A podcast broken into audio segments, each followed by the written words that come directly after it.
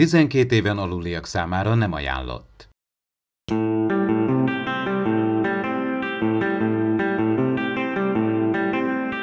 Ez itt az Impulzus Podcast, az űrszekerek Star Trek tematikus epizód kibeszélője. A fedélzeten Csaba, Attila és Dave.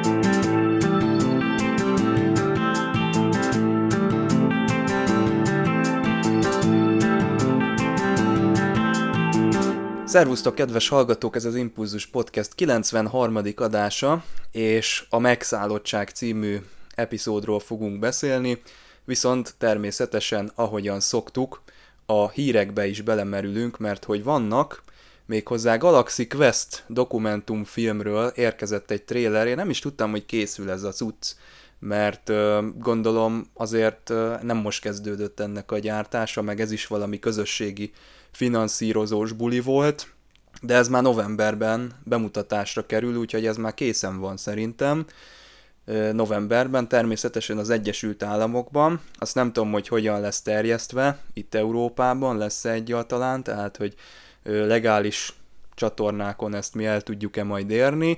Mindegy, itt a legfontosabb hát színészek és készítők megszólalnak, ugye Tim Allen, Sigourney Weaver, Justin Long, Sam Rockwell, Rain Wilson, és uh, itt a Star Trekből is jönnek, Will Wheaton, Brent Spiner és Damon Lindelöf, aki ugye a, a Kelvin mozifilmeknek az írója, az első kettőnek azt hiszem, vagy talán csak az elsőnek, Dave majd javít. Úgyhogy elég jó produkciónak tűnik ez, és Dave ide írtad az adás naplóban, hogy itt egy időben volt arról szó, hogy kap valami sorozat adaptációt ez a Galaxy Quest, de úgy tűnik, hogy ebből nem lesz semmi ezek szerint. Igen, én is csak a, a hír kapcsán eszméltem fel, hogy hú, hát erről beszéltek az internetek, meg mi is írtunk róla, de hát megdöbbentem, hogy 2017-ben írtunk róla uh, utoljára, és már akkor sem volt teljesen új a hír, mert talán 2015-ben szerezte meg még az Amazon a tévésorozat jogokat, illetve hát sőt, annál még korábban is szó volt egy, egy folytatásról, tehát Galaxy, Galaxy Quest 2-ről. Um, aztán ez így átment egy ilyen tévésorozatba ismerős. Ez mozifilm lett ilyen... volna? De eredetileg akkor mégiscsak? Azt hiszem igen, hát most ez olyan, mint amikor azt mondjuk, hogy Phase 2. nem tudom, tehát ennyit, ennyire sikerült a mélyére menni a dolgoknak, hogy 2017-ben már be volt jelentve, konkrétan volt tehát stúdió, a produkciós stáb is fölállt, Paul Scheer lett megnevezve írónak, és hát elég komoly várakozás volt. Akkoriban indult az Orville, egyébként a Discovery is, de mondogattuk, hogy milyen jó kis science fiction korszak lesz, hogy ugye az Orville-t még akkor nem nagyon tudtuk megfogni, de úgy gondoltuk, valami hasonló lesz ez a Galaxy Quest tévésorozat is, tehát egy kicsit ugye a Star Treknek a, a világát hozza be, és a science fiction paródia ugye a jó értelemben. Aztán vártunk, igazából nem is vártunk tovább, mert eltűntek a hírek. Tehát annyi sok újdonság jött, hogy, hogy el is feledkeztünk róla. 2018-ban volt annyi hát megerősítés, de inkább csak annyi, hogy várólistára került a show az Amazonnál, pontosabban a Paramount Television lett volna a stúdió, ahol forgatják, de ott éppen akkor voltak belső problémák.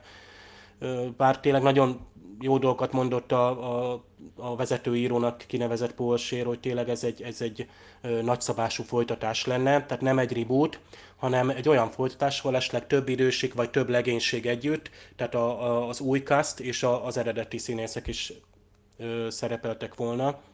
És így 2019-ben már annyit tudtam csak elő hát szedni így az internet búgyraiból, hogy teljesen bizonytalan a sorozat jövője, úgymond fagyasztva van, de egyértelmű nemet még most sem lehet kimondani. Tehát sajnos a, a, a projekt leállt, és nem tudunk róla semmi többet. De maga a film az valami évfordulós lesz, ha jól tudom, idén valami kerek évforduló van, talán 99-es ez a mozi, hogyha jól emlékszem. Úgyhogy ennek örömére szerintem az ünnepek alatt mi is újra fogjuk nézni, itt az impulzussal, és ki fogjuk ezt tárgyalni. Azért jó ez, mert még az Orville-hoz képest is egy plusz réteget tesz hozzá a hát mondjuk azt, hogy Star Trek világához, vagy ilyen science fiction sorozatoknak a világához, mert hogy ez magukról a rajongókról is szól, meg a idősödő színészekről is, akik szerepelnek ilyen produkcióba, szóval ez teljesen egyedi és egy másik vonalát is bemutatja. Kicsit ilyen háttér információkat, vagy ilyen háttérfeldolgozása a Hollywood mögötti világának a, a Star Trek, illetve skifi sorozatokhoz kapcsolódóan. Úgyhogy ez a, ez a dokumentumfilm, ez én kíváncsi leszek, reméljük, hogy még idén ezt mi is látni fogjuk, és meg tudjuk majd tekinteni a filmmel együtt, így az évforduló alkalmából. Én azt mondom, én várom, én nagyon kíváncsi lennék, hogy mit tudnak uh, kihozni belőle. Tényleg mondjuk magukat a színészeket is kedveltem egyébként más filmekbe is, Mondjuk úgy optimista vagyok, hát tudom, ezt szoktam mindig mondani, de remélem azért valami ütős dolgot össze tudnak azért hozni. Várjuk. Addig is a Netflix elég ütős dolgot hozott össze, ugyanis megjelent a magyar felirat a Discovery első évadához, és hát mi ezt természetesen azonnal, ahogy én megtudtam, ezt ki is tettük a űrszekerekre, és hát a szokásos kommentek azok úgy szóltak, hogy de kár, hogy nem a szinkron érkezett meg egyből, és ezt megint nem úgy mondom, hogy bántanám azokat az embereket, akik a szinkront várják, mert én magam is nagyon várom a szinkront, viszont szerintem erre jó esély van, mert ha belegondolunk, mondjuk a, a Stranger Things-nek az esete ott, és azt hiszem először megjelent egy felirat, és utána egyszer csak egy szinkron is érkezett. Igaz, hogy a kettő között talán évek teltek el, de a Netflix belehúzott, tehát felgyorsultak ezek a folyamatok, úgyhogy én nem tartanám lehetetlennek azt, hogy előbb-utóbb, mint Netflix, hát saját gyártás, így van apostrofálva, gondolom elég jelentős részét a költségeknek ők állják, nem tartom kizártnak, hogy ehhez előbb-utóbb azért egy, egy szinkron is érkezzen, én nagyon örülnék neki. Természetesen én is, mert azért valljuk be, amikor az ember mondjuk, jó, nem mindenki tud sajnos angolul olyan szinten, hogy akár tényleg hallás után megért mindent rögtön. Amikor tényleg, ha valahonnan mondjuk egy feliratot is beszerez, azért közben, miközben elolvassa a feliratot, közben a látványvilágból valamennyit veszít. Én is mondjuk egy magyar nyelvű szinkronnak nagyon örülnék, mert végre itthon is akkor elindulna az, ami külföldön már gyakorlatilag már tulajdonképpen már folyamatban van, hogy egy, egy új aranykor kezdetét láthatjuk remélhetőleg a Star Trek világába. Ennyi sorozattal, ilyen rövid idő alatt még nem próbáltak lehengerelni minket, ezt valljuk be. És a Discovery lehet úgymond a, ismét egy, egyfajta zászlós hajó most már Magyarországon is, mint ahogy volt eddig a Netflixen, amikor beindult a sorozat 2017-ben. Tényleg kell van egy új generáció, ami ö, nem tudja milyen volt a régi Star Trek, van, aki már látta, és most várnak valami újdonságot, és nem lövöm le a poént, hogyha azt mondom, hogy a harmadik évadban a maga a Discovery, ami még egyelőre még nincsen kint, még újabb meglepetéseket hozhat nekünk. De ez a felirat is végre egy hivatalos felirattal is, szerintem már ez is egy nagy előlépés. Igen, és hát hogyha tényleg a harmadik évad már magyar felirattal érkezik, az már, az már tényleg tök jó lesz. Hát most a Netflixen ugye volt egy nagy világpremierje a Breaking Bad movie-nak, az El Camino-nak, és egyből magyar felirattal jött, és a világpremier napján azonnal tudtuk nézni magyarul, tehát isteni volt a dolog. De hogy egy kicsit károgjak is, a Picard, hát az kár, hogy pont nem a Netflixre érkezik, és ezzel megint meg fogjuk szívni, mert ha jól tudom, akkor az az Amazonra jön, hát ott borítékolható, hogy aztán ott semmi se lesz magyar. Sajnos ettől tartok én is, hogy tényleg ráfanyalodunk, hogy kedves hallgatók, el kell kezdenünk tanulni külföldiül. Vagy egyszerűen több nyelven, mert a Netflixnek is pont az a nagyon jó, hogy a magyar Netflixen a, az angol mellett német, francia hang is ott van meg feliratok. Klingon nincs. Felirat. A Discovery első évadénél ott van persze Klingon felirat, hogy nyilván ez egy poénból volt megcsinálva, az másik évadnál már nincs is ott de ez, ez, ez nagy lépés, és, és tényleg váratlan, bár ahogy én, én itt kezdtem visszanézni a fórumokat, és tényleg vannak sokkal hát benfentesebbek, akik sok, szoktak írogatni nagy sorosztos oldalokra, hogy bizony a Discovery első évadának előzetese, tehát a trailer, a nagy trailer, az a hosszú, meg a másik évadnak az előzetese, tehát a Vörös Angyal, stb. az már ugye magyar feliratos volt már augusztusban. Tehát már akkor lehetett volna következtetni, hogy ha egy előzetes magyar feliratot kap, akkor ott valószínűleg elkezdődött a magyarítás, és a Discovery a magyar menüvel együtt, mikor a Netflix megkapta a magyar menüt, nyilván az csak egy köntös vagy egy bőr, tehát ott a különböző belső menürendszer változik át magyarra, nem a hang és a feliratok, hanem ott például ott, ott megjelenik, hogy epizódok előzetesek, és a többi, tehát ezek a navigációs feliratok, és ott például a Discovery címek is megjelentek, most nem is tudom, hogy a, talán az epizód leírások, és bár az még így vegyesen alakult, tehát folyamatában van az egész, és itt, itt most legutóbbi állapotot én tegnap néztem, hogy akkor az első évadnak, tehát végig van magyar felirata, és tényleg egy korrekt, jó fordítás, tényleg van persze egy-két apróság, például hogy a Kálber az, az vagyis a Stamets például őrnagyként van, de ez szerintem így a tengerészeti, meg ez, ez mindig egy ilyen probléma, hogy a, ez a Lieutenant Commander ezt hogyan kéne fordítani de amúgy nagyon jó volt ott a Vulkán, Föderációs Csillaghajó, a Vörös Angyal, Klingon Birodalom, transportálás, van, ahol egyébként szállítás van, de Bolygók Egyesült Föderáció, ezeket olyan jó látni szépen magyarul nagybetűvel, hogy, hogy korrekt valaki utána is nézett. Érdekes volt egyik előztesen mondjuk a Pike tegezi a George-ut, és kérdezi, hogy itt élvezed-e, hogy újra hajózhatsz. Nyilván, hogy a trailer, az előztesből semmit nem tudunk, hogy Pike ismerte George-ut. Egyébként még a másik évadban is homályos nekem, de azt hiszem, hogy talán nem, vagy nem, legalábbis ezt a George-ut meg úgy nem, most nem is akarok Azért elmenni. a spoiler, spoiler azért az a kacsintás sokat jelent, sok mindent elárulna, utal valamire transporternél. Tudod, volt ott, igen, ott volt ott valami, igen, igen, igen. Igen, igen amikor mondja neki, szólt Pike-nak, hogy én másik univerzumból jöttem, és akkor ott a dobogon Pike kacsint, hogy melyik, melyik univerzumból, és kacsint, és akkor a felsugárzás megtörténik. Jön a másik évadnak, és a felirat ez szinte biztos, mert ez szokott lenni, és tényleg most már 300-nál is több címnek, tehát úgymond egy sorozatot, több, több évadot is egy címnek tekinthetünk, felirata van, de mindig rapszodikus, hogy hol jelenik meg. Lehet, hogy egy negyedik évadnál jelenik meg előbb, lehet, hogy picit eltűnik, egy szinkron is szokott itt csinálni. Nagyon sok szinkron van szintén, ezt, vannak már ilyen gyűjtő oldalak, Facebookos csoportok, ahol direkt az újdonságokkal foglalkoznak, és nek, én pont ezt a trendet látom, hogy úgymond a Netflix rajongók, tehát most már van egy ilyen tehát azért néhány ezeres legalább az a ilyen Netflix rajongó tábor, aki úgymond egyszerűen rákapott a Netflixre. Tehát ezt a élvezeti értékét észrevette, hogy azért nem egy vészes előfizetési árból rengeteg féle dolgot tud elérni. Tehát tényleg a, a szuper, tehát nagyon nagy, magas minőségű egyedi Netflix játmói sorosztok, meg egyéb más sorosztok is jönnek, ahol, akik, amik eddig máshol voltak elérhetők, vagy nem nagyon, vagy nem túl egyszerűen most itt, és itt tényleg sokszor mondjuk, de bizony, hogy tévén, nagy képernyőn, nagy felbontásban is, ha már magyar szinkronnal, de a magyar flair is borzasztó segíti a könnyed hozzáférést.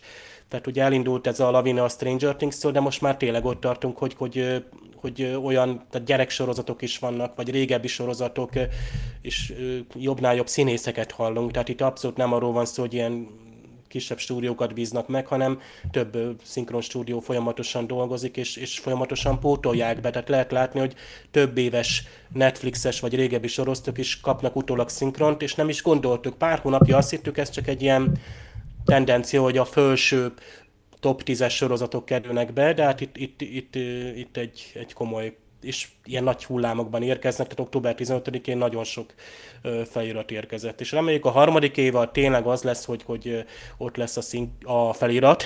Egyébként én is elsőre azt hittem, hogy a szinkron, mert hogy magyarul nézhetjük, azt hiszem így, így közölték, azonnal ugrottam nyilván. Ö, nyilván ott szívdobokban néztem, hogy... Ledarálni az egész évadat.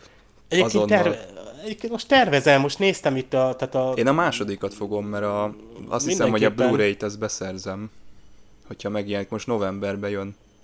Hát igen, és ott tartunk, hogy lehet, hogy a, a Blu-ray-en nem, vagy nem biztos, hogy találsz, van valószínű, hogy találsz ö, ö, magyar feliratot, míg a Netflix az, az ö, ugye, tehát itt a, a disztribúciót nek egy olyan formája van, hogy, hogy uh, itt teljesen úgymond független és könnyen hozzáférhető. Netflixre jó lenne, ha jönnének extrák, és akkor én már el is felejteném a lemeznek a beszerzését. Egyébként a Disney Plus-on úgy hallottam, hogy ez egy olyan platform lesz, ahol az extrákat is fölpakolják a filmekhez. Ezt te láttad, Dave, hogy ez, vagy lehet, hogy pont te küldted nekem ezt, a, ezt az infót?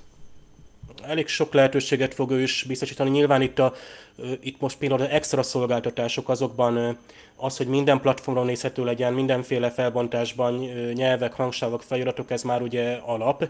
A honosítás lesz majd egy nagy kérdés, például, hogy menü előzetes, például a magyar ö, ö, feliratta. Egyébként már ezzel is itt például előbb hozták a, felira, a trailernek a feliratát, úgymond becsalogatva nézőket, bár annyira ugye el volt ez, hogy én magam nem vettem észre, aki ugye barangolok azért. Tehát például a Netflix látva, hogy én magyar országi felhasználó vagyok, és azt mondja, hogy te megnézted a Discovery-t, vagy nem is tudom, te nézegetsz ilyen science fiction-t, egyébként végig ezt csinálja a felhasználói szokásokból ajánl de, de időnként úgy fejbe kólintgatni, hogy hát te figyelj már, hát ennek most már magyar feladata van, nem akarod úgy megnézni? Egy ilyen dolgot betehetnének pluszba, és ez is csak egy algoritmus lenne, hogy hoppá, ott van egy magyar felirat az előztesen, és azt nem tudtam. Plusz ott vannak ilyenek, tehát ilyen nagyon érdekes, ilyen plusz, hát nem extráknak nevezném, inkább ilyen klippek, tehát volt ez a Klingonnak maradni előzetes, az is ilyen tízer, vagy a tíz évvel körkelőt kezdetű tízer, az is ilyen egyszer levetített valami volt, és tehát ilyen beharangozó. De gondolom azért a lemezeket is el szeretnék adni, úgyhogy nem fogják ezeket a Blu-ray meg DVD extrákat ide föltenni a, a Netflixre, az maradjon csak exkluzív a fizikai adathordozón. Egy ideig lehet még ezt, ezt, ezt csinálni. Egyáltalán fizikai adathordozók, tehát szerintem ugye a 4K után fog majd megkérdőjeleződni, hogy akarjuk-e birtokolni tényleg, meg amíg a Blu-ray-nek is, a, tehát talán a 100 GB a polcra a... is föl kell tenni valamit, nem? Nekem például nincs DVD olvasó, mert nem, nem jó.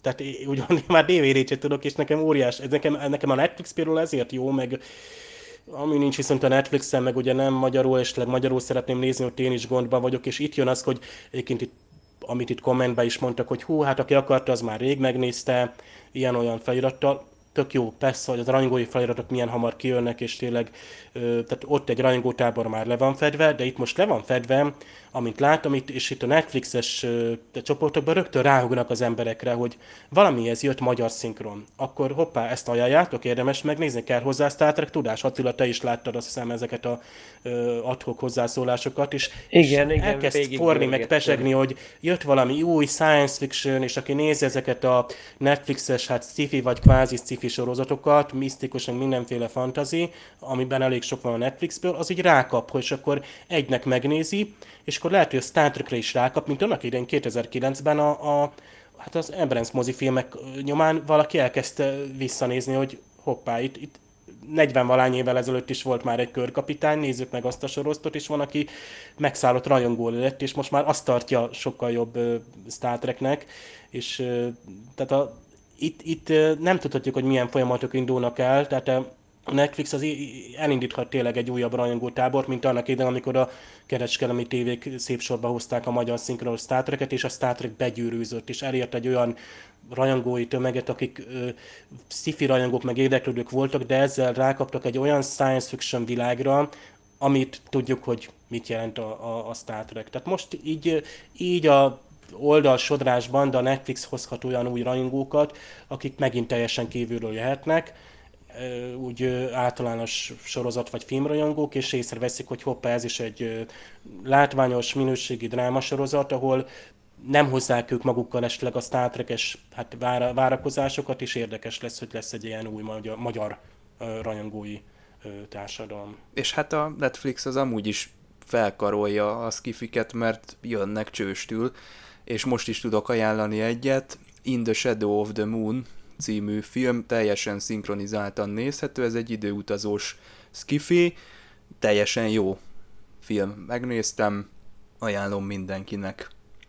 Képzeljétek el, hogy lehet, hogy nem csak Star Trekről, hanem Star Warsról is fogunk beszélgetni, hiszen a Holonet krónikákba meghívtak minket, úgyhogy a két sorozat kapcsán fogjuk majd a nézeteinket megosztani az ottani műsorvezetőkkel, illetve a Spacebar podcastben is megemlítettek minket. Hát mindez azért történt, mert Dave egy elég alapos podcast ajánlót alkottál meg itt hetekkel ezelőtt a, az űrszekerek blogon, és ott igyekeztél minden olyan műsort összegyűjteni, akik a Star Trek-kel visszatérő módon foglalkoznak. Itt a Spacebarban egy kicsit rácsodálkoztak a műsorvezetők, hogy mi 90 adást csak annak szenteltünk, hogy a Star Trekre koncentráljunk, minden bizonyal megszállottak és őrültek vagyunk, hát szerintem ebbe igazuk van, jól látják a helyzetet. Na de, megyünk Star Warsról beszélgetni, mit szóltok. Ezt még nem tudjuk, hogy mikor lesz, mert még szervezés alatt áll a dolog, de nagyon várjuk már ezt, a, ezt az eseményt. Mivel én mind a két uh, univerzumot szeretem, nem okozna nagy megrázkódtatást, tehát azért uh, én úgymond nem tudok ketté szakadni, hogy na most akkor még a jobb, még... Uh, megmondom őszintén, értetlenül állok általában az ilyen ilyen mémek előtt, amelyek nem, nem is finom humorra, hanem már tényleg hatát súrolva próbálnak valamiféle rivalizálást a két sci univerzum között. Ugyanúgy a Star Wars-ban benne van azért a filozófia, Jedik, Szitek, meg remélhetőleg a mandalóriakról is újat fogunk hallani, hiszen várható ott is egy új sorozat, és ők, ők is ugyanúgy vannak rajongói filmek, rajongói videók vannak fenn a a különböző videó megosztókon, éppen úgy, mint a Star Treknek. Én mondjuk kíváncsi vagyok, hogy a másik oldal véleményére, aki csak, csak az egyik univerzumot szereti, mert azért a, amikor az ember úgy mind a két univerzumot úgy valamelyes látja és össze tudja hasonlítani, ez egy kicsit, kicsit másképpen nézi mind a kettőt, hogy leglátja a párhuzamokat is, az eltéréseket is, és néha tényleg egy kívülálló kell ahhoz, hogy felfedezzünk olyasmit is, amit eddig nem vettünk észre, mert ő friss szemmel nézi, mi pedig csak átsiklunk olyan dolgokon, amik számunkra alapigazságok. És hát volt már nem is egy olyan űrszekerek rendezvény, ahol két ö, rajongótábornak volt közös program beszélgetésekkel, akár színészek, akár pedig hát tudományos oldalról. Ugye Csaba, te is részt vettél most egy ilyenen is, ahol dr. Vince Miklóssal ismételten ugye a, a science fiction univerzumoknak a a technológiai megvalósíthatóságáról beszéltetek, és ez nekem tetszik, hogy ilyen régi univerzumoknak a, a gyökereiben mindig van még kutatni való, tehát évtizedekre vissza lehet menni, hogy hol volt az a szikra, hol, hol indult el, mik voltak azok az ős eszmék, amik a, a nagy alkotók agyából kipattantak, és aztán itt tovább gyűrűztek, tehát az, az írók által, a trükkök technikai megvalósítás által, látványban, színészekben, rengeteg, rengeteg érdekességet előszednek ott a Holonet krónikákban is a, a srácok a régi filmek keletkezéséről, meg hát az újakéről is, hát már azért 20 éves már a, a, a bajós árnyak is, tehát ez hihetetlen ezekbe belegondolni, de hát mi is most miről beszélünk, hiszen több mint 10 éves már a 2009-es, tehát az újkori Kelvin trilógia, és ami még közös, az a jövő, hogy mindkét oldalon, mindkét univerzum fogyasztói vagy rajongói számára teljesen új dolgok érkeznek, amiket aztán akár meg is kérdőjeleznek. Lásd az új Star Wars filmek, vagy a mostani trilógia fogadtatása, sok rajongó már szeretne túlépni rajta, és sokan várnak, mint a mostani TV sorozatokat inkább, és most tehát nálunk is az van, hogy TV sorozatok lázában égünk ha bár nekünk nincs ott az a nagy mézes madzak, hogy nekünk is jön esetleg egy új Star Wars, elnézést, Star Trek trilógia, na tessék.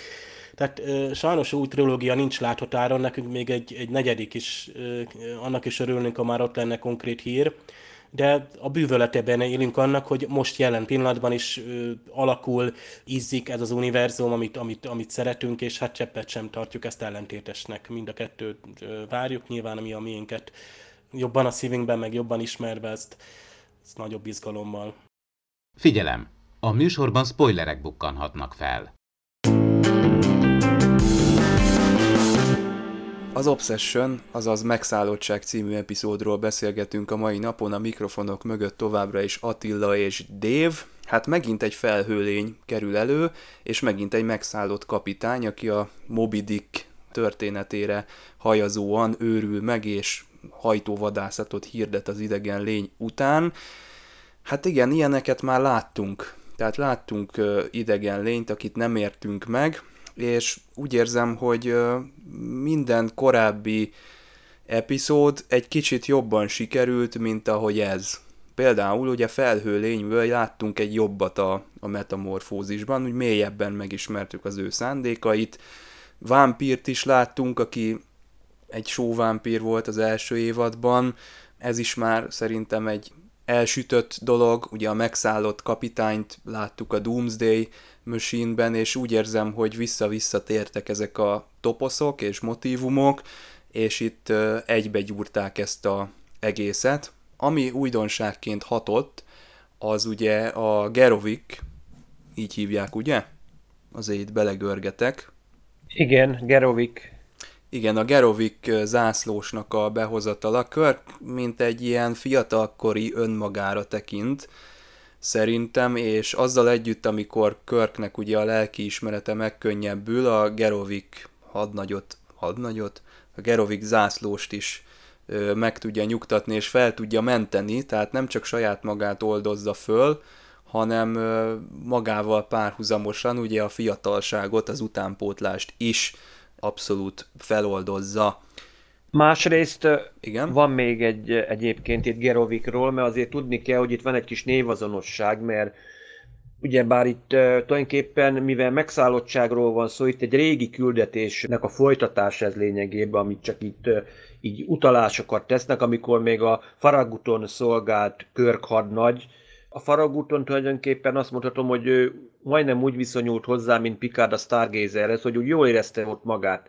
És tudni kell, hogy ott is volt egy Gerovik, és ott az pedig a kapitány volt. És Körk annyira tisztelte, hogy annyira megemlékeztek erről egyébként, hogy például, hát ezek a nem kanonikus regényekben például tudni levő, hogy Körknek nem csak a San francisco volt lakása, meg nem csak a Revenge Side-on volt Iowa-ban a családi ház, hanem ő vett egy birtokot az Alpha Centaurin, és ott azon a farmon keresztül ment egy folyó, az Faragut folyó volt.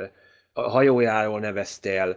A völgyet, ahon a magat, ahon felépítette a házat, meg a farmot, az pedig Gerovik völgynek lett elnevezve. Hát nem tudom miért, pedig már legalább több mint majdnem 200 éve egyébként ismerték szinte azt a bolygót, feltérképezték, de hát nem tudom, hogy most akkor a csillaghajó tiszteknek van-e ilyen név átváltoztatási joga úgymond őt is ilyen tanítómesterként tekintette arra a kapitánya, tehát egyrészt itt a visszatekintette a tizenvalahány éve korábbi eseményekre, valószínűleg ezért is támadt jobban rá Gerovikra, hogy egyszer akarta védeni is, hogy mert a név az úgymond e, emlékeket hozott fel benne, másrészt éppen emiatt szigorúbban is bánt vele a zászlóssal.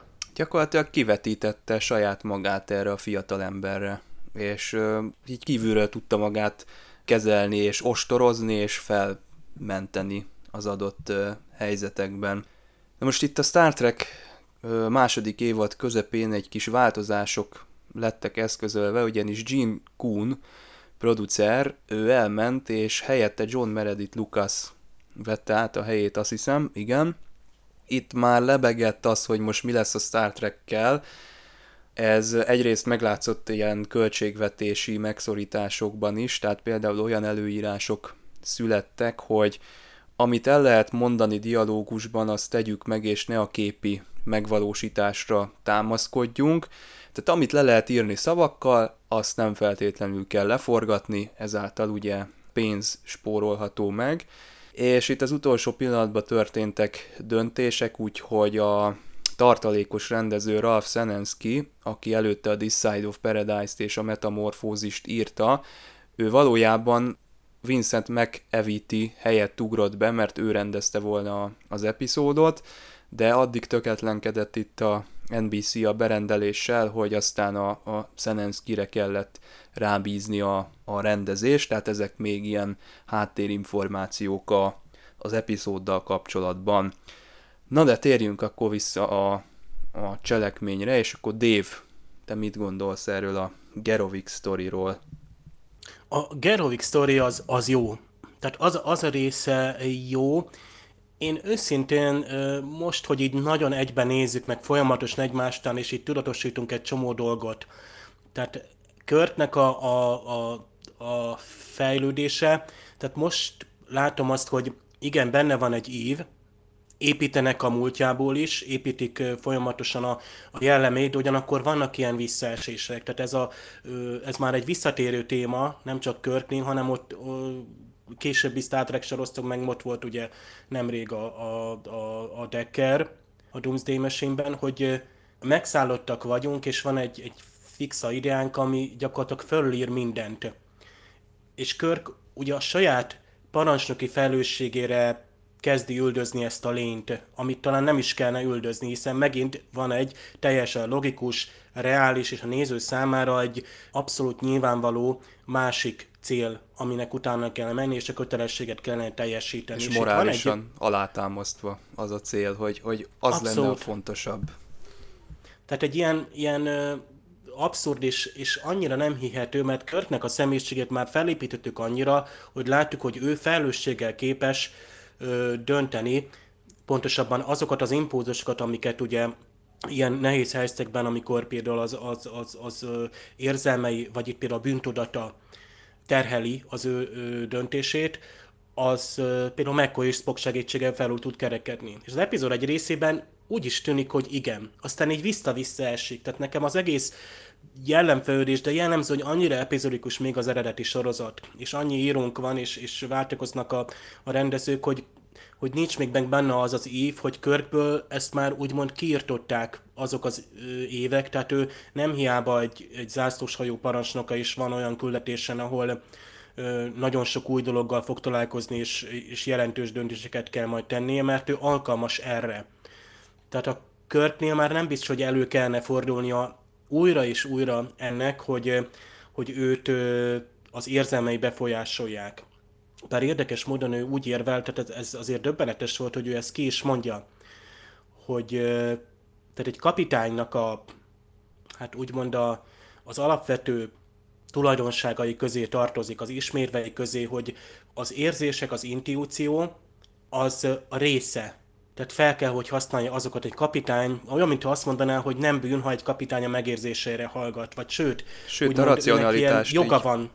Félre is söpri, amikor Spock azt mondja, hogy logikus lenne, hogy, és akkor azt mondja, hogy nem, az intuíciót követjük. Így van, és hogy szinte őnek joga van ahhoz, hogy megérzésen alapuló döntést hozzon. Tehát ez nagyon érdekes, mert hát itt hányszor mondtuk azt, hogy a, a csillagfota kapitánynak annak az a, mindenkori amerikai elnöknél sokkal nagyobb hatalma és felelőssége van.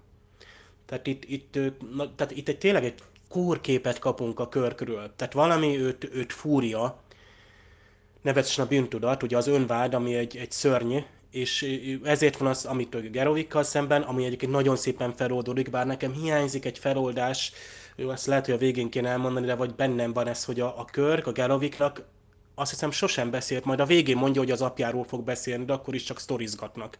Tehát sosem mondja el a Geroviknak, hogy igazából, hogy ő magát hibáztatja. Mert ugye ő állt akkor a, a fézereknél, és nyilván aztán a Spock fölmenti a körköt, ez, ez egy ilyen Deus Ex Machina, hogy ó, mégse volt bűnös, meg bármit tehettél volna, és a Körk is aztán kimondja és fölmenti a Geroviket, bár elég sokán mondja ki.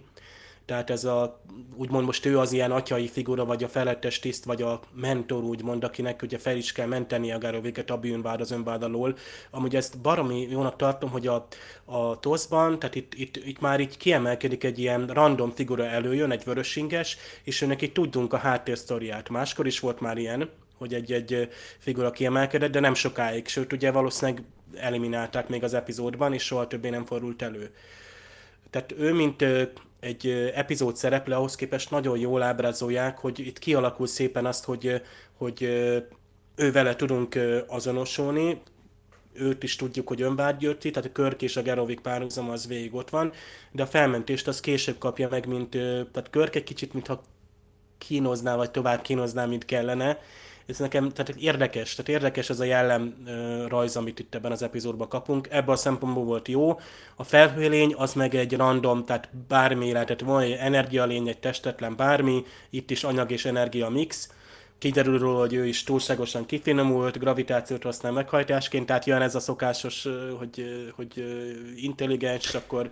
Hát, uh, sajnos szerintem a pszichológiai drámát szolgálta ki a a skifi, hm, mint egy háttérsztori, és úgy alakították, ahogy kiszolgálja a körknek a, a jellembeli bukkanóit, meg, meg a kanyarjait ez a Star Trek, mert egy Higg storyból, Higg science fiction story van áttérben, nem is baj, nem kell mindig ö, olyan teljesen újszerű. Nyilván, hogy a sólény jutott ö, nekünk is eszünkbe, tehát a mechanizmus az tök hasonló. Nyilván, hogy megint Spock, mint szuperlény, és, és ő neki más a vére. Tehát ezek jó, rendben ismételnek nekem. Nyilván a Spock az mindig is más lesz, mert ő félig vulkán, és egy csomó minden persze nem úgy, mint amikor a szarúról kiderül, hogy ja, még ő nagyítani is tud a szemével, tehát ilyen meg milyen gyorsan tud, az egy picit már rá van nagyon téve. Tehát a Spocknál azért standard ott van, hogy ő a, a fiziológiai más, és emiatt, amikor például ő hoz olyan döntést, hogy például bent marad azzal a felhőlényel, abban lehet egy olyan, tehát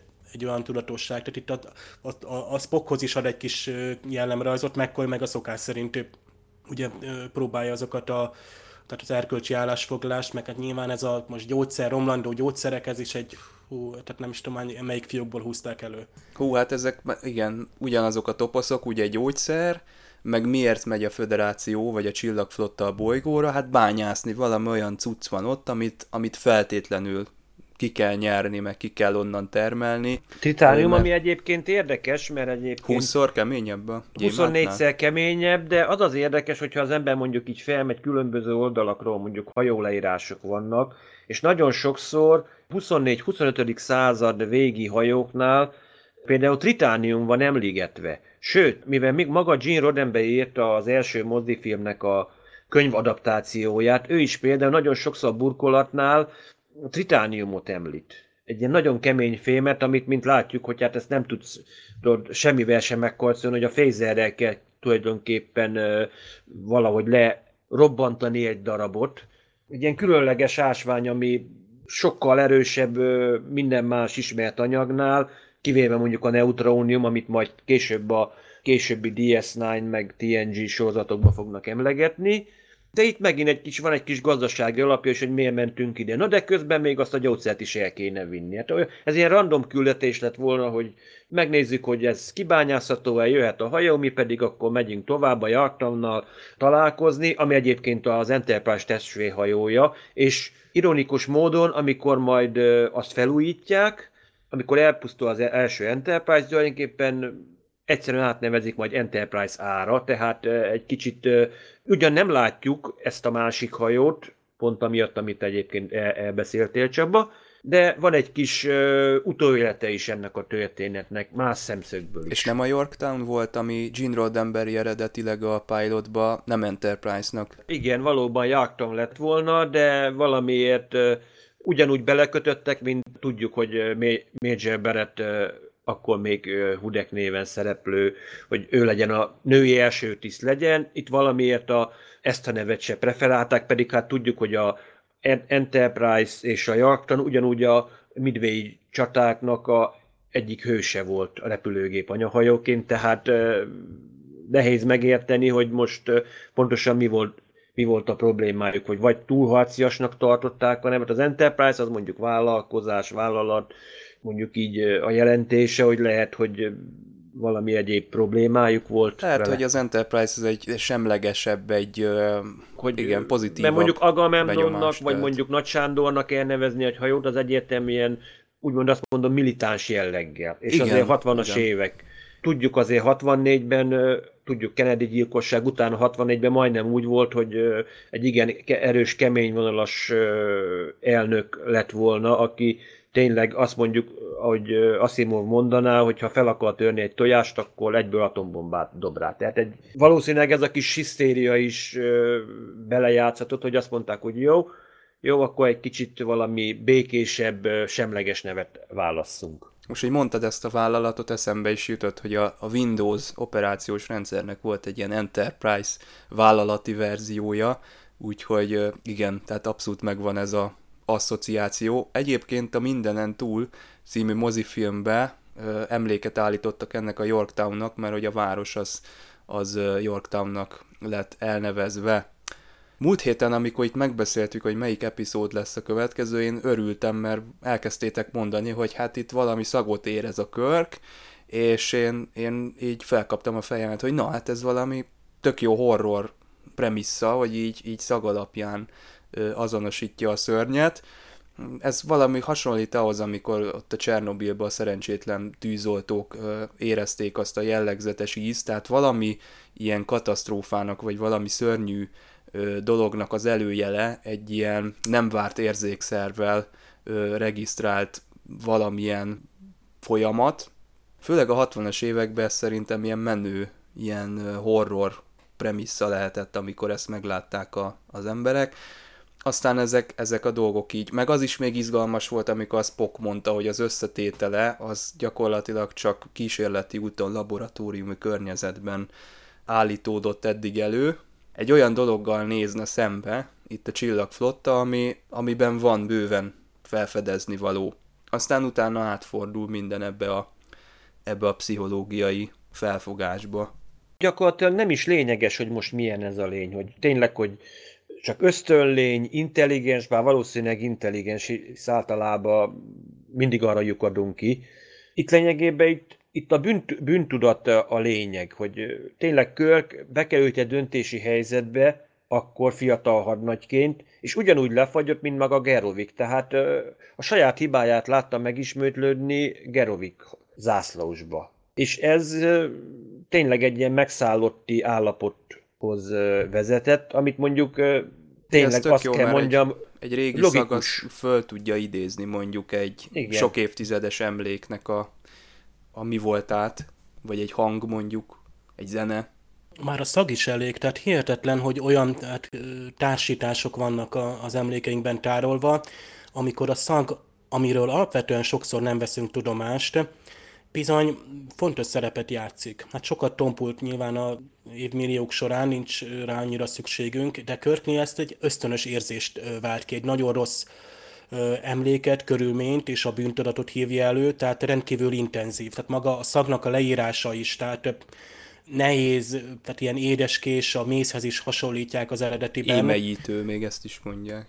Pontosan, tehát valami, ami rátelepszik az emberre, tehát mint valami szőnyeg vagy felhő, és valóban, hogy a, a lény is ilyen felhő lény, hát valóban egy, alapvetően egy, egy misztikus, tehát tényleg a, a mai világban talán egy horrorfilm vagy epizód születhetne ezzel kapcsolatban. De nyilván, amikor a vörösingesek, akkor már nem is csodálkozunk.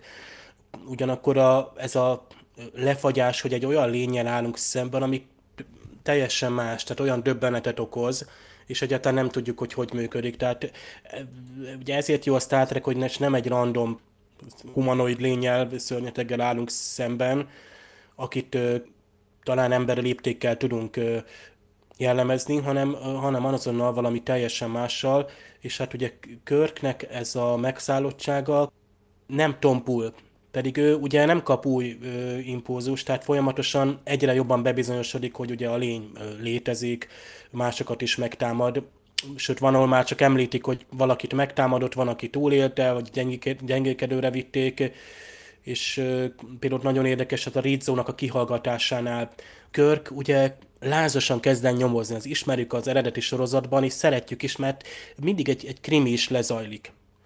Ugye Körk megint átmegy Kalambóba, és hát próbálja, ugye ő, ő tud, tud, tudja, hogy mi van, tehát tudja, hogy mi ez a lény, bár ő se ismeri a teljes minden ismérvét, de próbálja a rizzót például kifalgatni, és akkor ő mondja, hogy egy ilyen felhőszerű takaró, tehát úgymond, mintha mm, úgymond mézzel lenne elárasztva, tehát annyira intenzív volt őnek is. És akkor ugye ezt, ezt, ezt fagyasztja le az embereket, hogy valami, ami, tehát amúgy egy gázszerű, de mégiscsak él. És Körk pont ez érdekli, hogy ez volt-e valami jelenlét, vagy intelligencia, mert később aztán ő már a lénynek a jelenléte nélkül is utólag is érez ilyes valami hatást, mi szerint például a lénynek, amikor megváltozik a szaga, akkor igazából a, a, hát a mi belléte vagy a szándékai változnak meg nevezesen, hogy haza akar menni. Ugye arra a, a, a bolygóra, ahol történt az eredeti incidens. Tehát nagyon érdekes, hogy Körk, mintha valami kapcsolatban lenne, hát ugye szagot fogott olyan értelemben, mint amikor egy ilyen vadászkopó elkap egy, egy, egy vadnak a szagát nagyon messziről, a körülötte lévő emberek még nem tudják, de ugye a kutyának ugye egy ilyen ösztönt hív elő, ami alapján követi a, a, a vadat. Tehát Körk, Körk is egy ilyen hajtóvadászatra indult, és tényleg ez a, okozza a, a megszállottságát miközben a körülötte lévő emberek azért, még akik is érezték is a szagot, azok ö, nagyjából így még józanabbak maradnak. Tehát úgymond Körknél az emlék miatt van, hogy ő neki a bűntudattal párosul az egész, tehát nem csak egy ilyen ö, alapvető félelemmel. Rágyúrtak a készítők a Spocknak és a mccoy erre az örökös cívódására is, és viszonylag jól sikerült a párbeszéd, amikor ugye a Spock McCoyhoz fordul tanácsért, és akkor a McCoynak az a reakciója, hogy kérek egy italt, de egyébként jól sikerült meg, amikor ugye a, a megpróbálja ott a, érdekes, hogy ott a szobában van egy a szellőző járathoz egy közvetlen hozzáférés, és akkor ott marad a Spock, és kiderül, hogy a zöld vért azt nem szereti. Ez a felhő lény, és hát természetesen ugye ebből is egy poént kell csinálnia a, a Dr. McCoy-nak. Úgyhogy ezek a szereplők nagyjából szerintem úgy, úgy jól működnek, a Spock az jól képviseli a logikát, szokás szerint, és valóban a Dév, amit mondtál, hogy ez a húzd meg erezd el, meg ez a állandóan oda-vissza lengő inga, hogy a Körk meg a Spock és a McCoy az hányadán áll éppen ezzel a megszállottsággal. A Dr. McCoy az már konkrétan azért megy oda a Körknek a szobájához, hogy ő, ő már az orvosi bejegyzését meg fogja tenni, és érdekes, hogy annak a jelenetnek az a vége, még a Spockot is behívja erősítésnek, de érdekes, hogy a, a Körk az úgy valahogy meggyőzi őket. Ugyanezzel a, a dumával, hogy hát itt uh, mi van, hogyha ez az élő lény értelmes és, és uh, intelligens, és elkezd mondjuk szaporodni. Na most ez a szaporodás, uh, erről én lemaradtam, hogy hogyan következtettek arra, hogy ez elkezdhet osztódni, és ha osztódik, akkor mondjuk száz ilyen kis felhő fog képződni, akik külön-külön veszélyesek lehetnek. Tehát itt túl hirtelen történt egy, egy következtetés, aminek, aminek én nem látom a, a logikai láncnak az elejét, hogy, hogy hogyan, hogyan sikerült erre a tézisre jutni, hogy hú, ha ez visszamegy a bolygóra, ez mindjárt szaporodni fog. Tulajdonképpen azt mondhatom, hogy logikus, mert gyakorlatilag a lény szinte a területét védi. Olyan reakciókat mutat, hiszen látjátok, nem támadta le őket elsőre, tehát nem vadászott. Addig csak Körk is csak itt érzi, érzi, De miért nem érzi a szagot. tíz évvel ezelőtt, amikor oda mentek? Figyelj, a... mindenkinek van ciklusa. Hát ö, jó, most nem, most nem a vulkániakra gondolok, hanem van amikor, hogy tényleg eljön az az idő, hogy tudjuk, hogy vannak hormonális változások, amikor éppen szaporodásra kerül a sor, és lehet, hogy éppenséggel úgymond az ilyen energialényeknél is van egyfajta ö, valami változás, ami mondjuk esetleg összefog magával a bolygónak a gravitációs terével, vagy valamilyen sugárzással a napnak, vagy, ö, vagy bármi mással, nem tudjuk, mert Egyrészt Na, de hát az, ez, hogy nem vagyunk ez tök ilyen... jó lett volna, nem ha vagyunk... Spock ezt bemutatta volna, hogy hát uram, itt a napnak a gravitációs izé, meg a sugárzás, meg minden, ez már egy, egy a forgatókönyvben jó lett volna, hogyha ez kerek ez a, ez a, ki van itt, mondva. Itt jön ki a hibája tényleg nagyon sokszor egy sorozatnál, hogy minden epizódot, gondolom akkoriban azért nem úgy volt, hogy na most összedugták, az összes írót bezárták egy szobába, és akkor na,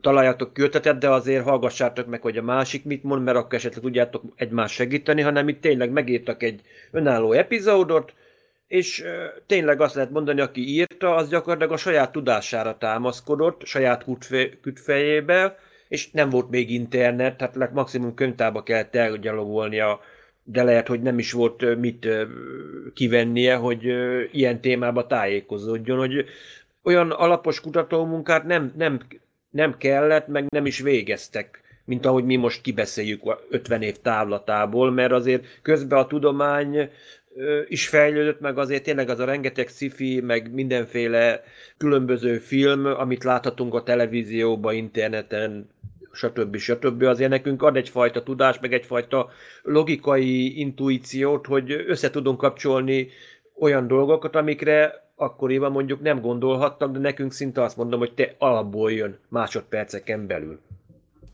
Lehet, hogy eleve szaporodni tudott ez a lény, tehát mi most ismerjük fel, most fedezzük fel hát főleg ott az üldözés során, tehát amikor elhagyja már a, a, a bolygót, tehát akkor, akkor válik igazán félmetessé, bár Körtnek a megszállottsága is akkor kezd még jobban nőni, amikor már azt hiszem 8-as fokozattal megy a hajó, hát, hát a Scotty már attól tart, hogy hát szétesik a hajó, és Körk csak nagy nehezen hajlandó lassítani, mm, ennek ellenére hát beérik a, a, a lényt, akkor derül ki, hogy, hogy ugye az űrben is képes mozogni, sőt az űrből képes hát visszatolni a hajóba. Egyébként ott van egy momentum, hogy olyan, mintha a Csekov a Scottit vádolná, hogy ott valami kiömlő vagy beömlő nyílásokat nyitva hagyott az impulzus hajtóművek tisztítása során, mert a Scotty már kínva volt. tisztítani nem... a radioaktív lerakódást az impulzus meghajtó csöveiben.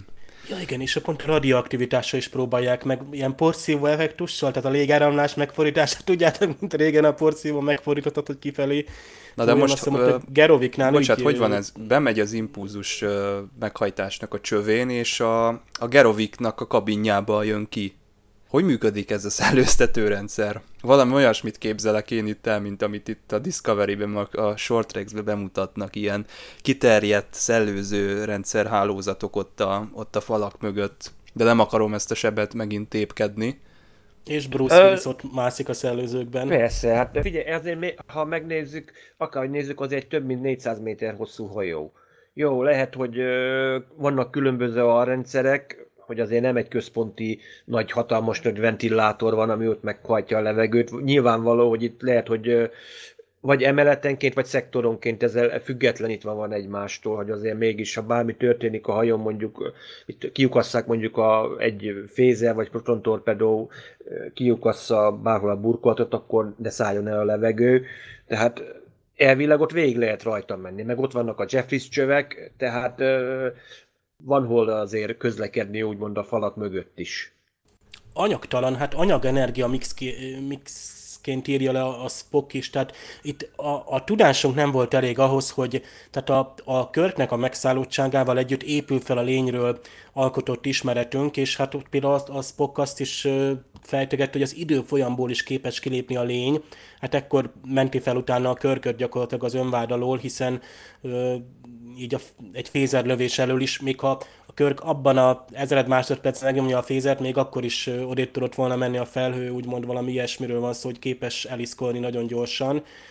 Egyre, tehát olyan szuper tulajdonságok bontakoznak itt ki, tehát hogy gravitációs mezőt használ meghajtásként, pont ez, hogy túlságosan ö, kifinomult lénynek a viselkedése vagy a működése, tehát tényleg ekkor jön az, hogy, hogy ez, ez már csak intelligens lehet. Hát ez a lény, ez egy hatalmas nagy mumus. Nekem az a véleményem, ez olyan, mint a, a szörny, aki az ágy alatt lakik. Tehát ez, ez hogyha ilyen dolgokra ez képes valami, hát nem így akartam Felfut. mondani, de gondolj bele, hogyha léteznek ilyen, ilyen lények a világegyetemben, akkor mennyire nyugodtan fekszel le aludni. És főleg akkor, hogyha tudsz róla mondjuk 11 évvel ezelőtt már találkoztál is egy ilyennel.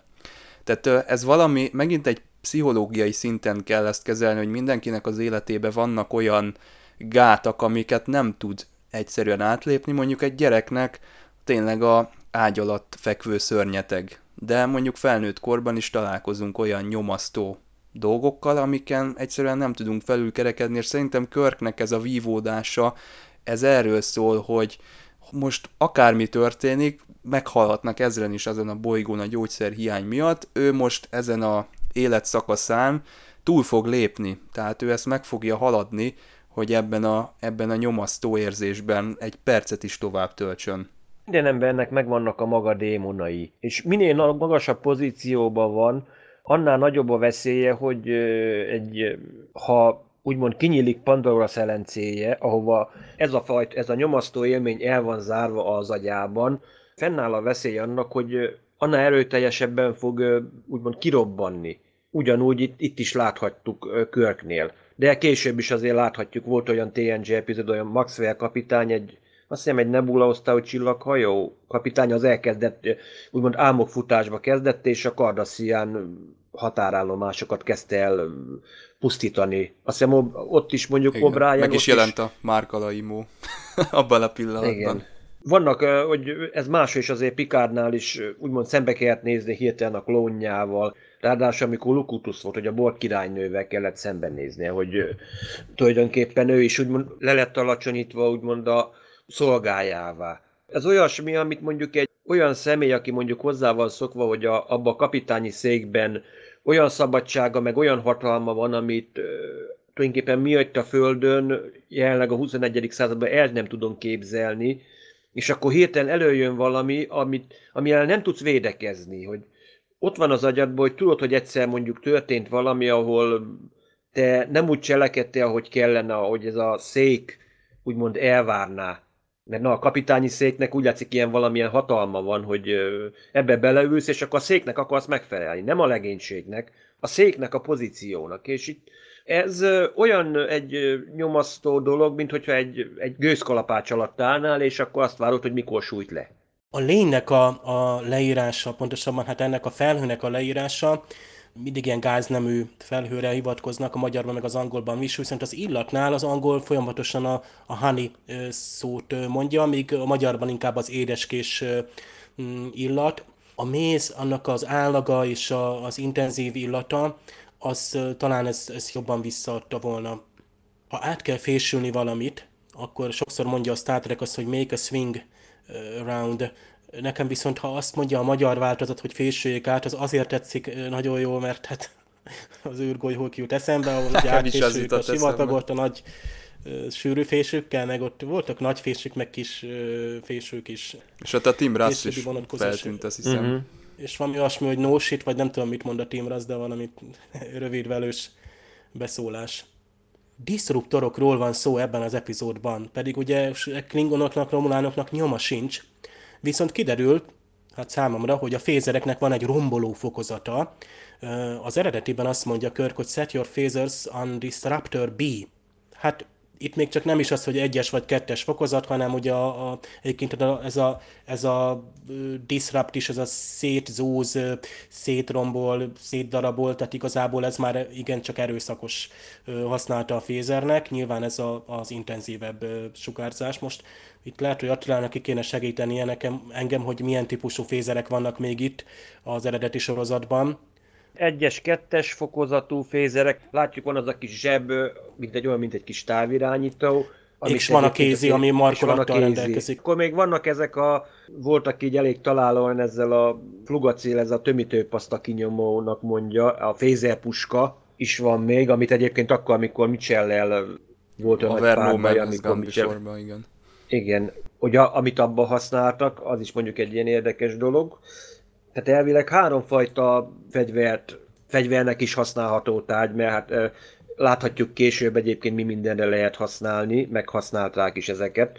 Tehát itt a romboló erőt valószínűleg itt maximális energiát is jelentene, mert nagyon sokszor majd a későbbiekben, a későbbi sorozatokban is azt mondják, hogy a fézereket maximumra. Nem romboló erőt mond, hanem tényleg, hogy energia maximumra tulajdonképpen itt azt mondja, hogy akkor teljes erő, hogy abban a pillanatban, amikor meglátják, akkor lőjenek. Tényleg égessék szét, mert tulajdonképpen ez egy, egy hősugárról van szó, ami tulajdonképpen hővel dolgozik. És akkor ezt mondják a, az angolban, hogy disruptor fokozat? Mert már nem Így van, tehát Disruptor B az a fokozat neve, vagy a üzemmód neve, lehet, hogy itt, itt, itt váltani kellett valami, nem is fokozat, hanem már másik üzemmód. Hát tudjuk, hogy fézerekkel sziklákat is föl lehet melegíteni, meg hát elég sok mindenre lehet használni. Például a mintavételre itt az elején, hát látjuk azt a sziklát, mondjuk hát igen, ott ilyenkor picit illúzióromboló, hogy, hogy nagyon érzem, hogy az nem egy nehéz kőzet darab, amit a, a spokkot leemel, meg elemez, tehát ez, hogy húszszor nehezebb a gyémántán, vagy sűrűbb, ezt, ezt valahogy, tehát nagyon érzem. Keményebb, mert nem sűrű, nem tudom, hogy az eredetibe sűrűséget mond, de a uh-huh. magyar fordításban azt mondja, hogy keményebb. Engem mindig lenyűgöz az, hogy az, az Enterprise mekkora, tehát például, hogy látjuk, az orvosi labort látjuk rögtön, hát mindig vannak a részlegek, amikre ráfókuszál egy-egy epizód, nekem nagyon tetszik, tehát ott, ahol elkezdjük elemezni, ott az első jelenetekben rögtön, ott ilyen mikroszkópszerű, tehát nyilván ott, ott a labor, a kutatás mindig is érdekelt, tehát ez a, ez a részlege a, a hajóknak, és hát tudjuk, hogy az Enterprise-nak bizony komoly, hát orvosi részlege van, illetőleg központi könyvtára itt, itt két régies kifejezés hát vetekszik. Ugye az angol, meg a 60-as évekbeli eredeti végig arra, arról beszél, hogy uh, record tapes, és, és igazából itt ugye a nézőknek, az korabeli nézőknek szól az, hogy a tép, a szalag fogalmához kapcsolja hozzá még a, a 60-es évekbeli amerikai néző, hogy valamit rögzíteni lehet, visszaolvasni, vagy módosítani egy adatot. Miközben egyébként kis kártyákról van szólás, amit Csepel nővér is bevisz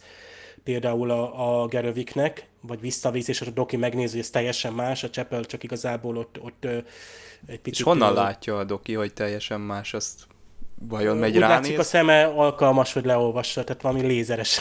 Hát én sem láttam ott a feliratot, tehát teljesen ugyanolyan. De hát ezek adathordozók, amiket így például közölnek információkat, vagy tárolnak is, és például itt a, meg, a Körk is arra utasítja meg, hogy ott nézze meg a feljegyzéseket a hajó központi könyvtárában. Például elhangzik, hogy Medical Record Library, hát bizony itt, itt mi jut eszünkbe. Tehát hatalmas adatok, ak, aktáknak a polc sorai. Nekem például a Star Wars van, amikor ugye a szegény obi van ott ugye próbálja. Jedi könyvtára gondolsz. Igen, igen, ott a, hogy a kaminárnak a, a, a létét, és akkor a Yoda meg a kis Jedi növendékek kiröhögik, hogy hát obi van elvesztett egy bolygót és uh, valóban ott a könyvtárban is széttárják kezüket, hogy hát ez nincs meg, és ami ott nincs meg a központ könyvtárban, az nincs is. Tehát lényeg az, hogy az Enterprise-eket tárolja, és később is van egy olyan uh, utasítás vagy uh, utalás, hogy ugye a, a mm, azt hiszem a Kirk pont a Geroviknek mondja, hogy vegye fel a, a kapcsolatot a Medical Stores, tehát az orvosi részlegnek, de annak is ugye a ellátmány vagy hadjáru raktárával, tehát ha így kéne fordítani, tehát ezek nagyon érdekesek, hogy ezek a megnevezések arra utalnak, hogy az Enterprise-nak a működése az tényleg úgy kell elképzelni, mint egy, egy, egy nagy intézmény, mint egy nagy egy, egy szervezet, ahol gyakorlatilag mint egy, egy, egy, egy, egy mozgó főhadiszállás, vagy egy, egy, tehát mondjuk, mint egy nagy hordozóhajón különböző részlegek vannak, különböző ö, csoportok, a műveleti ö, osztályok, akik, akik önállóan dolgoznak, és akiktől tudunk ö, információt lekérni. Spock hát egyik nagy felfedezése, tehát hogy ez nem csak egy gázszerű lény, hanem képes egyik anyagból a másikba átalakulni. És ennyit mond magyarul Spock, viszont angolul sokkal többet, sok, sokkal szemléletesebben ö, beszél a Spock. Ez csodálkozom, hogy nem fordították le magyarra, teljességgel eltűnik, mert ő azt mondja, hogy megmond, ráadásul két példát is mond, hogy hogy képes ez a lény átalakulni. Neveztesen, mintha aranyból ólom lenne, vagy pedig a, a, a fából elefántcsont, ugye wood to ivory, és gold to, to lead. Ezt csodálkozom, hogy nem vitték át. A magyarban csak annyit mondanak, így el van, hogy képes átalakulni egyik anyagból a másikba. Ha valaki azt mondja, hogy aranyból ólom lesz, nekem sokkal szemléletesebb, meg, meg, meg színesebb. Még mindig gondunk van a, a mértékegységekkel, tájolásokkal, például amikor hát lemennek a, a bolygó felszínére, már ak- akkor van ott Gerovik is, és akkor, ugye, ugye akkor van az, hogy hezitál, akkor azt állapítja meg, a pont Gerovik, hogy 94-6-os mm, irányszögben van a lény, a talajszint felett. Na most ez viszont másképp hangzik az eredetiben, hogy ez a bearing, és akkor Mark, tehát igazából ott a talajszint feletti magasság az angle of elevation, az a 6 fok, ami egy alacsony talajszint feletti magasság, tehát pont egy ilyen tájolásnál, vagy tehát ilyen taktikai információknál nagyon fontos, tehát nem csak az, hogy irányban ö, vízszintesen forogva, hol helyezkedik el, hanem hogy magasságban is ö, hol van. Hát lehet, hogy egy domb mögött van mondjuk, egyébként pont itt az derül ki. Szóval itt egy picit pontatlan volt, de nyilván egy túl sok információ van, nem is biztos, hogy érthető lenne a, a, a magyarban. Tehát itt jönnek ezek a katonai kifejezések. Ugyanúgy például, hogy elhangzik, hogy nem is tudom, hogy 10-ről 40 köbméterre nőtt, és akkor azt hiszem 10-től 60 köbméter volt az eredetiben, akkor a járdot nem váltották át, tehát maradt a 20 járd, az 20 méter, egyébként jelentéktelen, mert mondjuk 18 méter akkor. Tehát ezek, ezek a mértékegységek mindig picit problémások, vagy épp a szájszinkronra mondják ki. A magyarban elsikad egy picit, hogy a Spocknak a pontosabban a mccoy amikor a körköz bemegy, és a körk azért elég normálisan viselkedik, és a megszállottságnak kevesebb jelét mutatja, akkor a, a McCoy azért még azt mondja, hogy hát ezért egyelőre még nyitva maradnak azok a bizonyos orvosi bejegyzések. Ő egy, magyarban csak annyit mondta, hogy nem akar semmit írni egyelőre. Command prerogative egy ilyen parancsnoki kiváltság, vagy felségjog. Ezt Körk arra mondja, hogy a, az intuíció az a parancsnoknak hozzátartozik az eszköztárához, tehát joga van a megérzésére hallgatni. Érdekes az impulzus használata, tehát ugye nyilvánvaló, hogy a fénysebesség alatti meghajtásról van szó, itt az angolban ki is mondják, hogy sublight. Sublight one quarter speed, tehát egynegyedes fény alatti sebesség, ez nekem az egynegyed impulzus, erre egyébként a magyar azt mondja, hogy egynegyed fénysebesség, végig akár mondhatjuk, hogy a nem fénysebesség, hanem annak az egynegyede. Tehát valószínűleg az impulzus is ezt próbálja kifejezni, hogy, hogy a, a fény alatti sebesség tartomány egy másik meghajtóval. Ugye ezeknek a ilyen kimenő vagy szellőző nek a ilyen rutin tisztítását hajtja végre a Spocky, aki már ugye tűkön ül, már ő is indulna, hogy a Jarklannal találkozzon, de hát nem tud ő, ő semmit csinálni. Nagyon érdekes, amikor a kör kiad egy, egy, egy, egy parancsot, és az a hajóval kapcsolatos, akkor nagyon sokszor így hát egy, egy ilyen lazább, vagy bizalmasabb köznyelvi kifejezést használ. Például itt, itt az a parancs, hogy tartsa ezt a maximális sebességet addig, amíg lehet. Ugye itt a, az angolban meg azt mondja, hogy I need all the speed you can deliver, keep it until we begin to shake apart, tehát addig tartsa ezt a max, azt a sebességet, amit tud adni nekem, amíg szétnevesik a hajó. Ez, ez még szemléletesebb, hogy itt, itt kör tényleg nagyon elszánt, és itt a hajónak hát a, gyakorlatilag a szerkezetével van már gond, itt a maximális sebességnek a tartását nem lehet sokáig fenntartani. És végül ugye a Körk és McCoy gegek, amik visszatérőek, és itt nagyon jó a végén, hát egyrészt magának McCoy-nak a transporter fóbiája, amit ami nem is tudom, hogy hát lehet, hogy nem volt túl sokszor eddig említve, de itt, itt, itt ugye amikor vissza kell hozni, hát ugye a, a, hát tudjuk, hogy volt egy robbanás, és közvetlenül utána történt a transportálás. Tehát anyag-antianyag robbanás, és bizony onnan transportálták el őket, és bizony hogy bele is volt kalkulálva, hogy ez, ez bizony veszélyes. Itt pont ilyen hőskörésnek, hőskörésnek minősült volna, és Körk is, és a Gerövék szinte azon verekedik, azon veszekszik, hogy ki legyen a, a, kiből legyen a hős, és áldozza fel magát. Itt voltak éppen mind a kettőjük feloldja azt a, akár az a bűntudatot, ami bennük volt. A lényeg az, hogy hát McCoynak abszolút nem tetszik, amikor hát a, a Spock és a, a, a Scotty ott babrálnak a, a transporter állomáson, mert hát aggódik, hogy itt megérkezik-e még épségben kör, látjuk is, hogy nem egészen és hát itt mondja meg, hogy ez egy őrutazási mód, hát szétszórodni az egész univerzumban. Egyébként nagyjából az angol mond crazy way to travel, spreading the molecules all over the universe. És tényleg ez a McCoy, aki, aki azt hiszem a, az új nemzedék nyitó epizódjában is az idős McCoy, azt hiszem kompal érkezett, mert nem halandó volt transportálni. És van, akinek még transporterfóbiája van, például Szent McFarlane-nek, mert az Orville-ban nincsen transporter ott mindig kompal kell közlekedni, hát például Seth MacFarlane, pontosabban Mercer kapitány és kénytelen űrkompal körbe menni a hajón, hogy megfigyelje, hogy hát a volt felesége kivel van ö, együtt. A vége az utolsó, hát most nem a híron nevetünk, hanem ugye a, a, a McCoy nyom egy geget, vagy a, a szokásos csipkelődést a Spock felé, hogy hát a Spock itt ugye elmondja, hogy hát azért ugye Spock, ugye a Scotty hálát ad a, hála az Istennek, ugye thanks heaven, tehát azért megint egy istenes vonatkozás, de hát nyilván be lehet tudni megint, hogy nem azt akar rétorod emberi kifejezni, hogy vallásos a Scotty, hanem egyszerűen csak egy, egy benne maradt a köznyelvben ez így, hogy thanks heaven, hogy de jó, hála az égnek, hogy megmenekültek a Körk és a Gerövik, és de Spock ráugrik erre, és meglovagolja ezt a mondatot, és jön, a, hogy nem isteni erő működött itt közre, hanem gyakorlatilag ezek a keresztbe kötött áramkörökkel, ez a uh, cross circuiting-gel, tehát ilyen resetelték, meg nem is tudom, ez mindig tök jó, amikor a transporteren bütykölnek, és uh, uh, szinte egy perc múlva hoznak vissza embereket, amikor már biztos vagy benne, hogy rég elszálltak a, a molekuláik. Na és akkor a McCoy mondja, hogy akkor igen, és hála a hegyes füleknek, de ott még van valami pitchfork, azt még nem fordítottak le, hogy vasvilla, azt valami olyasmit fejez ki, azt hiszem, hogy itt teljesen előkészülnek nélkül, tehát mintha villával hánynál össze valamit, tehát úgymond egy ilyen a McCoy arra utal, hogy igazából a, a Spock is improvizált, és a másik oldalon ott volt a hegyes fülek, amivel úgy az a pointed ears, tehát az a visszatérő ö, szófordulat, hogy ugye amikor azt mondjuk a, a Spockra, hogy akkor az jelképezi a logikát, ö, de sokszor azt a vulkáni csökönyösséget, és nyilván itt a, a McCoy-tól teljességgel megbocsátható.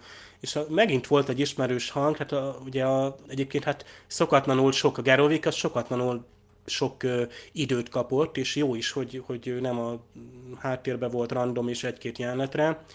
Tehát nagyjából kerek egész sztorit kaptunk tőle, és a magyar hangjában, aki nagyon fülelt, felismerte Dózsa Zoltánt, aki hát John Shepard, magyar hangja egy, egy rokon univerzumból, aki hát ugye a Joe Flanagan által alakított Shepard őrnagy a, a csillagkapu Atlantisból.